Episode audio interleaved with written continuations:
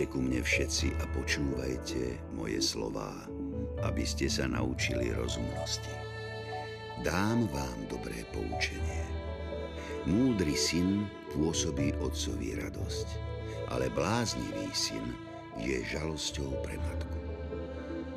Bezbožne získané poklady neosožia, ale spravodlivosť vytrháva zo smrti. Boh nedá hľadovať spravodlivému, ale odmieta žiadosť bezbožných. Lenivá ruka spôsobuje chudobu, ale ruka usilovných obohacuje. Kto zhromažďuje v lete, je múdry syn, ale syn, ktorý vyspáva v žatve, robí hambu.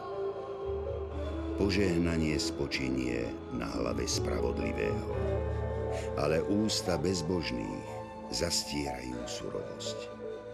Pamiatka spravodlivého je požehnaná, ale meno bezbožných spráchnivie. Kto má múdre srdce, príjme prikázania, ale kto má bláznivé pery, padne. Kto chodí bez úhony, chodí bezpečne. Kto však krivými cestami, ten sa prezradí. Kto žmurká okom, spôsobuje bolesť, ale kto má bláznivé pery, padne. Ústa spravodlivého sú prameňom života, ale ústa bezbožných ukrývajú násilie. Aj tieto myšlienky sú napísané v knihe kníh, ako sa zvykne od dávnych čias nazývať Biblia. Tak sa prihovárali starostliví rodičia deťom a múdri učitelia ich rodičom pred niekoľkými tisícročiami. Aj vy sa teraz započúvajte do príbehov o múdrosti, láske, zlobe a pokore. Predchádzajúcu časť môjho rozprávania som ukončil v momente, keď sa manželka kráľa Achaba Jezabel rozhodla usmrtiť jedného z najväčších izraelských prorokov, Eliáša. Najskôr sa dozviete, ako sa skončil spor medzi Achabom a Eliášom a potom sa už vyberieme s prorokom Jonášom na dobrodružnú cestu do starovekého mesta Ninive. Jonáš a veľryba. Zvedovia kráľovnej Jezabel a vojaci kráľa Achaba hľadali Eliáša po celom Izraeli. Prorok sa uchýlil do Bersaby, ktorá patrila Judsku. Tak sa vybral na púšť. Keď prešiel deň cesty, sadol si pod ker, aby ho aspoň trochu ochránil pred páliacim slnkom.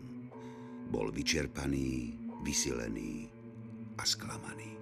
Bože môj, už som unavený životom. Teraz už mám všetkého dosť. Vezmi si môj biedný život, veď v čom som lepší ako moji otcovia. Eliáš si ľahol do piesku a zaspal. V tom pocítil, ako sa ho niekto zľahka dotkol. Vezmi si a jedz. Eliáš otvoril oči a zbadal vedľa seba upečený osúch a krčach vody. Najedol sa, napil a hneď znovu zaspal. Tu prišiel aniel pánov po druhý raz.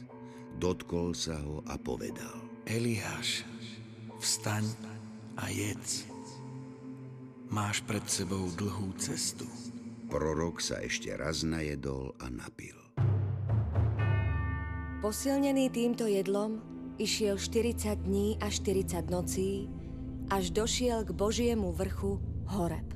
Tam vošiel do jaskyne a prenocoval v nej. Vtedy sa mu prihovoril Jahve. Čo tu robíš, Eliáš? Som plný horlivosti za pána, Boha zástupov. Veď synovia Izraela opustili tvoju zmluvu, zborili tvoje oltáre a tvojich prorokov pobili ostrým meča. Bože, ja sám som tu ostal. Aj za mojim životom sliedia – a chcú mi ho vziať. Eliáš, výjdi von pred jaskyňu a postav sa na vrch pred svojho pána. Na vrchu Horeb prechádzal okolo Eliáša Jahve. Pred pánom šiel vietor, veľký a prudký, čo trhá vrchy a láme skaly. Ale pán nebol vo vetre. Po vetri prišlo silné zemetrasenie. Ale pán Nebol v zemetrasení. Po zemetrasení sa zjavil oheň ale pán Nebol ani v ohni. a po ohni sa ozval zo všetkých strán Tichý, lahodný šum. Keď ho Eliáš počul, zahalil si tvár do plášťa, vyšiel von a zastal pred vchodom do jaskyne. Vtedy zaznel hlas. Eliáš, neklesaj na duch. Choď, vráť sa svojou cestou na Damaskú púšť a keď tam dôjdeš, pomaž Elizea za proroka na miesto seba. Vtedy Eliáš odišiel a vyhľadal Elizea, syna Šafatovho. Práve oral na poli. Mal pred sebou 12 záprahov a sám bol za dvanástým.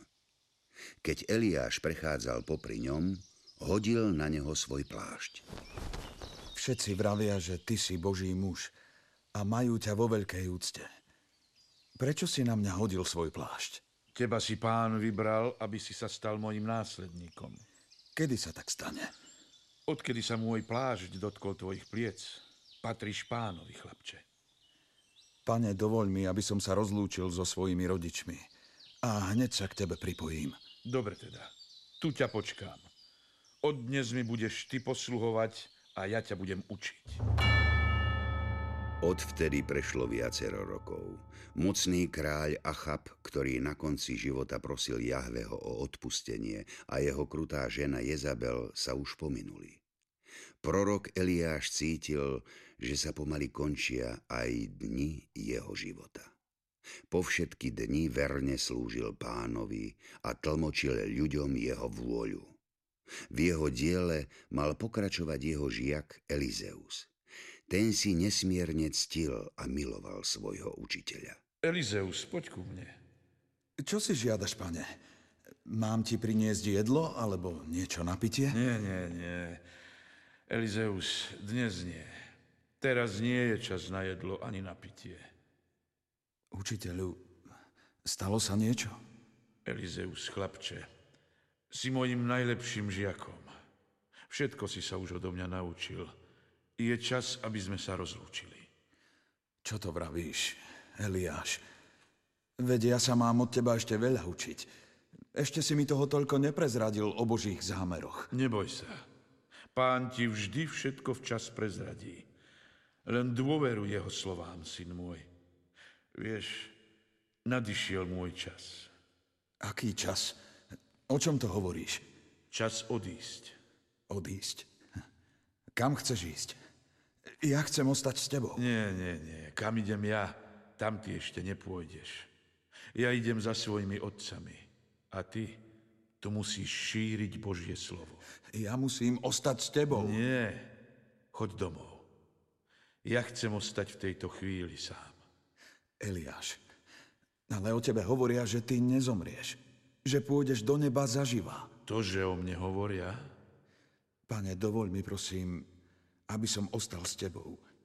Aby som mohol všetkým dať svedectvo o tom, čo sa stane. ak je tak, dobre. Poď so mnou k rieke Jordán. Ešte jednu vec mi prezrať, Elizeus. Vrav, pane, čo chceš vedieť? Čo pre teba mám urobiť, kým od teba odídem? Učiteľu, vypros pre mňa od pána, aby bol na mne dvojnásobný diel tvojho ducha. Vidíš, vedel som, že si ťa pán dobre vybral. Ak uvidíš, ako sa od teba odoberiem, tak vtedy sa ti to stane. Ešte chvíľu išli a hovorili spolu. V tom sa medzi nich postavil ohnivý voz s ohnivými koňmi a rozdelil ich. Eliáš vstúpil do voza. Odrazu zavial vietor, zdvihol ho aj s ohnivým vozom a vyniesol do neba. Elizeus pozoroval, ako sa ohnivý voz vznáša do neba. Bol to neuveriteľný pohľad. A odrazu všade zavládlo úplné ticho. Otče, otče môj, samého si ma tu zanechal. Elizeus odrazu zbadal na zemi plášť, ktorý Eliášovi spadol z pliec, keď ho ohnivý voz vynášal do neba. Bolo mu veľmi smutno. Vzal Eliášov plášť do rúk, udrel ním do vôd Jordánu a zvolal. Kde si? Bože Eliášov! Vtedy sa vody Jordánu rozostúpili a Elizeus prešiel na druhú stranu rieky suchou nohou. Keď sa dostal na druhý breh, sami sa zasa zatvorili. Obďaleč to všetko pozorovali niektorí Eliášovi žiaci. Keď videli, čo sa stalo a pochopili, že Eliášov duch spočinul na Elizeovi, poklonili sa mu až po zem. Tak ho uznali za Eliášovho nástupcu. Elizeus za svojho života urobil mnohé zázraky a napomínal ľudí, aby sa nevzdialovali od Božích zákonov. Niektorí proroci však neboli tak pevne oddaní službe Jávemu.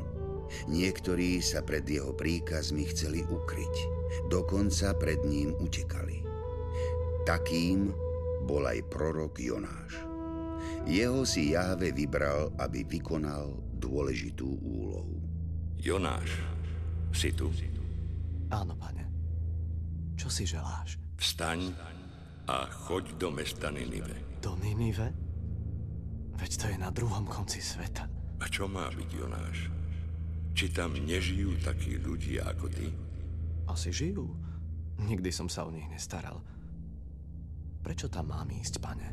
Oznámiš im, že dobre viem o všetkých zlých veciach, ktoré neustále konajú. Všetci vravia, že Ninive je nesmierne bohaté, ale riadne skazené mesto. Aj Sodoma a Gomora by sa vraj od nich mala čo učiť.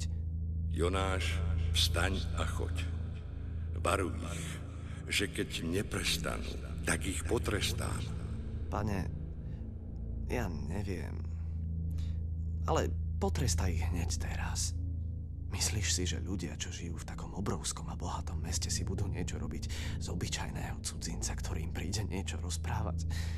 Vysmejú ma. Už nebudem opakovať to, čo som povedal. Vstaň a choď do Ninive. Ale Jonáš pána neposlúchol. Vzoprel sa jeho vôli. Rozhodol sa, že pred Jahvem utečie. Veru, tak to urobím. Odídem na more. Nepôjdem do Ninive. Ešte že čo? Minule mi sused vravel, že tam dajakých cudzincov ukameňovali. Keď sa schovám, tých hriešnikov nikde bude varovať a pán ich bude musieť potrestať, veď im to patrí. Vykonali toľko zlého, že si Boží trest určite zaslúžia. Jonáš odišiel ešte v ten deň do prístavu a nastúpil na loď, ktorá odchádzala do Taršíša. Keď vyplávali na šíre more, všade okolo sa rozprestierala pokojná morská hladina. Loď sa pomaly vznášala na vlnách. Jonáš sa odobral do podpalubia a tam si ľahol spať. Vôbec si nevšimol, že hore sa všetko veľmi rýchlo zmenilo. Nepáčia sa mi tie mraky, ktoré sa k nám blížia. Je to nezvyčajné. V tomto období tu nebývajú búrky. Ako rýchlo sa k nám blížia. Už sa blízka. Stiahnite plachty! Počujete? Stiahnite plachty! Blíži sa búrka! Bohovia, stojte pri nás. Utíšte svoj hnev a neuvrhnite nás do morských hlbí. Na modlenie ešte budeme mať dosť času. Bež rýchlo do podpalubia. Všetci musia byť hore. Zdá sa mi, že ten Hebrej ostal dolu. Priveď ho, lebo ho dolu niečo privalí. Hej, pane, zobuď sa! Čo je... Čo sa deje? Už sme v Taršíši? Kdeže, vonku sa spustila obrovská búrka. Musíš ísť na palubu, tu je to nebezpečné. Búrka? Tak Jahve si ma predsa len našiel. Čo vravíš? Nepočul som. Nič, nič. Poďme hore. Búrka neustále naberala na sile. Vietor zdvíhal obrovské vlny a tie sa hrali s loďou ako s kúskom dreva. Zdalo sa, že sa každú chvíľu rozlomí. Vyhadzujte do mora všetko, čo nás zaťažuje. Je to zbytočné. Naberáme vodu. Potopíme sa. To je zvláštne. Taká silná búrka to nie je len tak. Bohovia sa na nás musia pre niečo hnevať. Už sa každý z nás modlil k svojim bohom a nič nám to nepomohlo. Vieš, čo hovoria starí námorníci? Keď je taká obrovská búrka, musí byť na palube niekto, čo zhrešil voči bohom. Ako to zistíme? Napíšeme všetky mená. Budeme losovať. Na koho padne los, ten rozhneval svojich bohov. A los padol na Jonáša. Prorok nič nezakrýval. Všetko námorníkom povedal. Tak ty si chcel utiecť pred svojim bohom? Myslel som si, že sa mu na mori dokážem ukryť, ale teraz viem, ako som sa mýlil. Čo budeme robiť? Búrka neustáva, každú chvíľu sa môžeme potopiť. Ja som rozhneval Jahveho. Len ja ho môžem utíšiť. Ako to chceš urobiť? Hoďte ma do mora. A more sa upokojí. To nemôžeme urobiť. Ľudské obete už dávno nevykonávame. V takej búrke vo vode hneď zahynieš. Viem, ale nič iné si nezaslúžim. Radšej nech zahynie jeden ako všetci. Bude to trest za moju hlúposť. Za to, že som sa chcel skryť pánovi. Nie. Pokúsime sa veslovať brehu. Hádam sa nám to podarí. Ale Jahve nedovolil, aby sa loď dostala do bezpečia. Vietor ju stále hnal ďalej a ďalej od brehu. Jonáš vedel, čo sa stane. Stále sa vzdialujeme od brehu. Musíme to urobiť. Počúvaj, Hebrej. Nerobíme to radi, lebo si nechceme rozhnevať Bohu. Ale musíme ťa predsa len obetovať Bohu. Robte to, čo musíte urobiť. Bohovia mora, nech nezahynieme pre tohto muža. Príjmite jeho život na uzmierenie.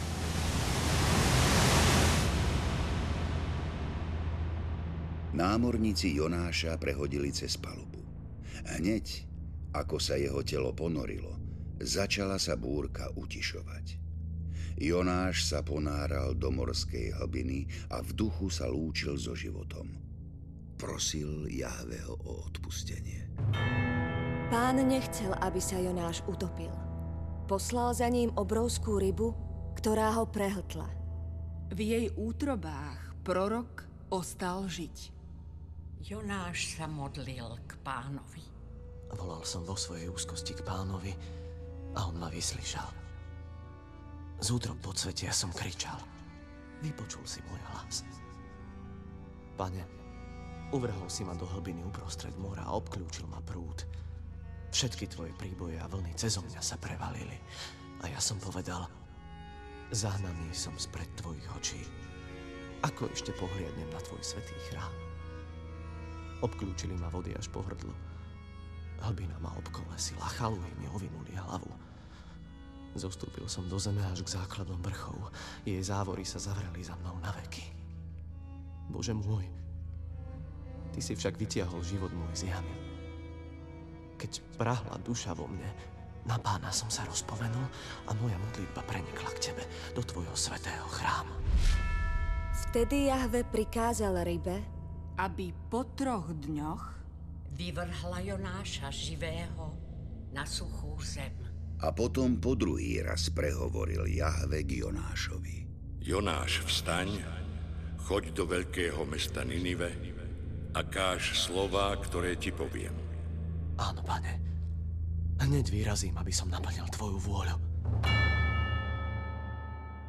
Po dlhom putovaní Jonáš prišiel k obrovským hradbám mesta Ninive. Bolo to nesmierne veľké mesto, v ktorom žilo 120 tisíc ľudí a ktoré bolo sídlom asýrskych kráľov. Len prejsť z jednej strany na druhú trvalo celé tri dni. Hneď ako Jonáš vošiel cez bránu do mesta, začal obyvateľom Ninive kázať Božie posolstvo. Čujte ma, muži a ženy z mesta Ninive. Jahve, Boh Abraháma a Izáka vám vraví, Činte pokánie zo svojich hriechov, lebo ešte 40 dní a Ninive bude rozvrátené. Vtedy obyvatelia Ninive uverili Bohu, vyhlásili pôst od najväčšieho až po najmenšieho a obliekli sa do vrecoviny. Keď sa správa o posolstve Jáveho dostala ku kráľovi Ninive, ten hneď vstal zo svojho trónu, zložil zo seba plášť, odel sa vrecovinou a sadol si do popola. Potom dal rozhlásiť po celom meste. Nech ani ľudia, ani zvieratá neokúsia tri dni nič z jedla. Nech sa zvieratá nepasú, ani vodu nepijú. A nech sa ľudia odejú vrecovinou a mocne volajú k Bohu. Nech sa každý odvráti od svojej zlej cesty a od násilia, čo má na rukách. Kto vie, a zda sa Boh zmiluje, odvráti sa od svojho hnevu a nezahynieme. Keď Boh videl ich skutky, a to, že sa odvrátili od svojich zlých ciest, zmiloval sa a nepostihol ich nešťastím, ktorým ich zamýšľal potrestať. Ale prorokovi Jonášovi sa to nepáčilo, lebo si myslel, že Boh hriešne mesto kruto potrestá. Veľmi sa rozhneval. O, pane, či som nehovoril o tom, keď som bol ešte vo svojej krajine. Preto som chcel najskôr ujsť do Taršíšu, lebo som vedel, že ty si Boh láskavý a milosrdný, trpezlivý a veľký v zľutovaní. Ty oľutuješ nešťastie. Odpustil si hriešnikom. A teraz, pane, vezmi môj život, lebo mi je lepšie zomrieť, ako žiť. Či si sa právom rozhneval? Áno, lebo v Izraeli boli potrestaní mnohí za menšie hriechy a tu sa odpustilo všetkým. Ale možno si to ešte rozmyslíš a Predsa len celé hriešne mesto zničíš. A ja sa na to budem pozerať. A ešte je tu teplo, že ani dýchať nemôžem. Jonáš vyšiel z mesta a usadil sa východne od neho. Urobil si tam striežku a sedel pod ňou v tieni, aby uvidel, čo sa bude v meste diať. Vtedy dal pán vyrásť ricínovník a ten vyrástol nad Jonášom, aby mal tieň nad hlavou. Jonáš sa ricínovníku veľmi zaradoval, lebo sa mu pod ním lepšie dýchalo. Ale na druhý deň zasvitania Boh poslal červa, ktorý napadol ricínovník a ten vyschol. Keď vyšlo slnko, nastrojil Boh horúci východný vietor a slnko ešte viac pražilo Jonášovi na hlavu, takže omdlieval a žiadal si zomrieť. Pane, vypočuj ma. Vezmi si už môj život. Lepšie mi je zomrieť, ako žiť. Či si sa právom rozhneval pre ricínovník? Právom som sa rozhneval až na smrť.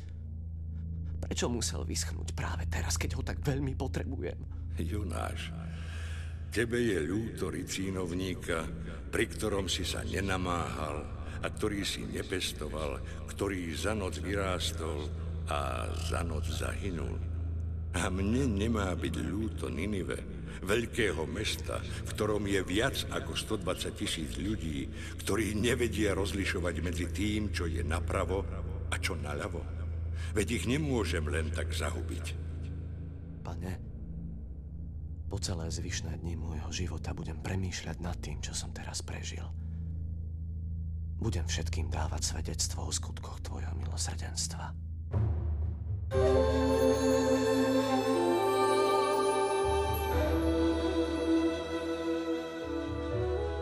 Tak Boh napomenul proroka Jonáša. Jahve Ninive nezničil. O ďalších Jonášových činoch sa už starý zákon nezmienuje.